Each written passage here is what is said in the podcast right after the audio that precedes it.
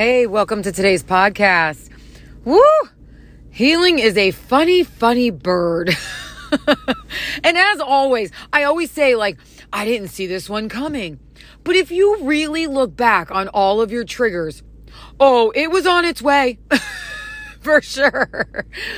Those shadows, though, they're tricky. And they are something else. And this one question helped me get to the bottom of this issue. And I hope it will help you too, friend. I consider myself to be conscious.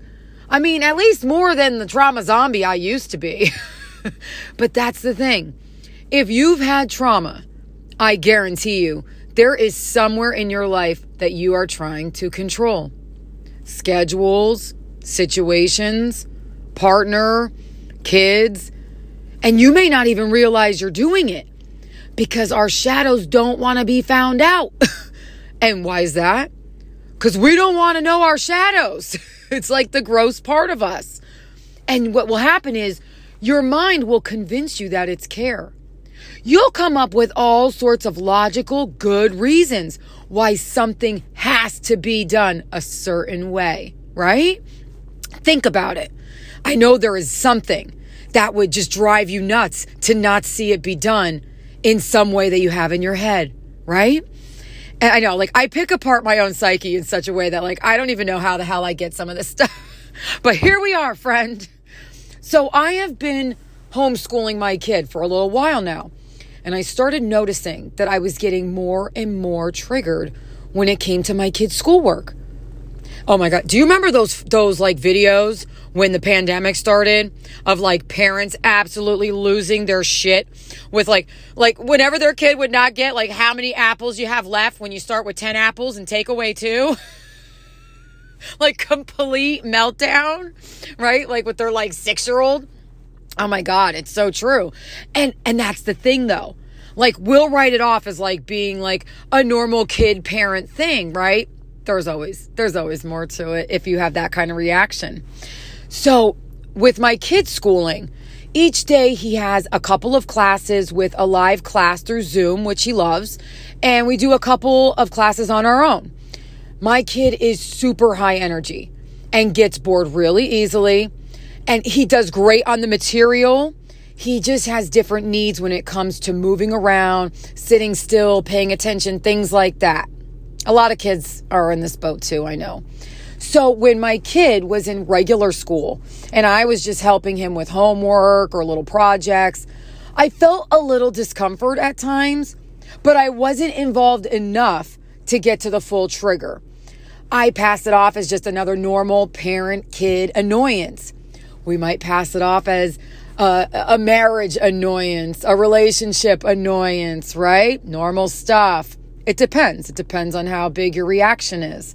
See, because with healing, it starts off as a soft background noise, and then it will grow to a full marching band until you just can't ignore the shit anymore, right? Yeah, I didn't want to see it because I do work on myself and I do try to do differently with my kid.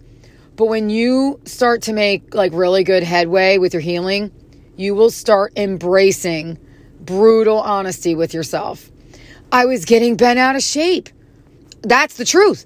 Like anxious and nervous, and it came out as annoyance and anger. Like I was cool with doing school differently. Obviously, that's why I took him out. But when he didn't do school like I did, in the sense of sitting and paying attention, at least during lessons, I realized something something else was going on. I was trying to control the situation. I was trying to control him. And why do any of us feel the need to control anything? Fear. For some of us, it's control over how our partner or kids or family does things. There is something that we've been taught to fear happening if that thing doesn't happen the way we think it should. Somebody made it not not okay. So I had done enough healing to know that there was more to this. The reaction I was having was too much, too heavy. There's got to be a connection to a younger me. but what? so I sit down to meditation and I ask younger me, What are you afraid is going to happen? She blurts back in a panic, We're gonna get in trouble. We're gonna get punished. Holy shit. There it is. I started seeing images of when she was nauseous because she realized she got one test question wrong. Her thinking she did good on her report card. All A's, one A minus. Pretty good, yes? Um, eh, nope, not in this dojo. she got hit for that. An A minus. I felt all the fear.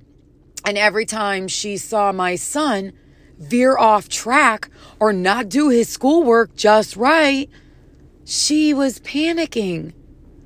I was panicking. And as much as I tried to temper it down with healing techniques, deep breaths, resetting my, my nervous system with the vagus nerve, giving myself timeouts. Um, yeah, I give myself timeouts, not my kid. Sometimes I need to pull myself away and recenter. Um, but it was always getting reactivated and it felt like anger and came out as control. And I would lose my shit when it didn't go the way that I wanted it to. She thought a severe punishment was coming every time he did something that she got hit for. My inner child was freaking the fuck out. Jesus, right? I felt so sad for projecting that onto my son and I felt so sad for her. I told her how sorry I was that she was a nervous wreck every day, besides the other fun trauma she was already dealing with. I allowed her to cry and release all the anxiety and fear and physical pain that she's been holding on to for so long. I told her how sorry I was that her caregivers projected that onto her. Like I would have kept doing if I did not catch that shit right? And she, there was no one. There was no one there to help her take a breath. And I, I, was so sorry that they made it unsafe for her to make a mistake, to not be perfect. But I had her now. And now we know that that shit is not true. We don't have to put pressure on anyone else anymore because we don't have to do that pressure to ourselves. We choose what we want to do now and how we want to do it. And maybe there was like a part of me that, like, even though I am awake to a lot of the programming, I, I think I had fears of him getting in trouble from like his online teachers or getting called out in front of everyone. Like, you know what I mean? To me, as long as he's learning, who cares how it's done? I had to let my inner child know that we don't have to do the craziness that was done to us. No one is allowed to hurt or punish us anymore. And that's why it's so important to do shadow work. It changed my now thinking on how to view this for my kid, and that influenced my next action steps. Oh, an important side note here. The other crazy thing about shadows is we can heal and integrate them. Yes, but they're not just gone. I wish, believe me, I would have sent a lot of people packing. but it's it's a part of you just like any other part. It's learning how to work with your shadows. So it may still bother you when you notice the action again. But once you realize where the root is, you can hold space for that feeling and give that version of you compassion. And you will be less and less reactive over time. And that is a huge difference. So, what did I do about my kid? Well, once you don't feel afraid of what might happen, your mind opens up to new ideas. You feel more brave, and that brings more magic. A few things that I did. I decided that I would call his teachers and let them know that we would be making adjustments as needed. Screw it. if we need to take more breaks, we're going to do so. if, if we gotta turn our, our cameras off, if he was needing to do a lot of movement and possibly doing some class on our own, um, if they found it to be do, too distracting or disruptive, we totally get that there's other people involved. We can't control what everybody else does. We can only control what we do. Um, I could be more conscious and strong enough to support and be my kid's advocate more than the driving force of fear of what others might think or do, which always screws us up. God, fear is such a bitch, isn't it? I saw that he likes to build blanket forts. I mean, who doesn't?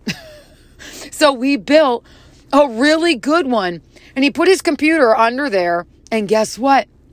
That's where he did class. I don't care. And he did great. I had to do the work to see that the how is not a threat anymore unless I allow it to be. It only matters to me that he learns. That's it. And he goes, Mom, I did all my work, no problem.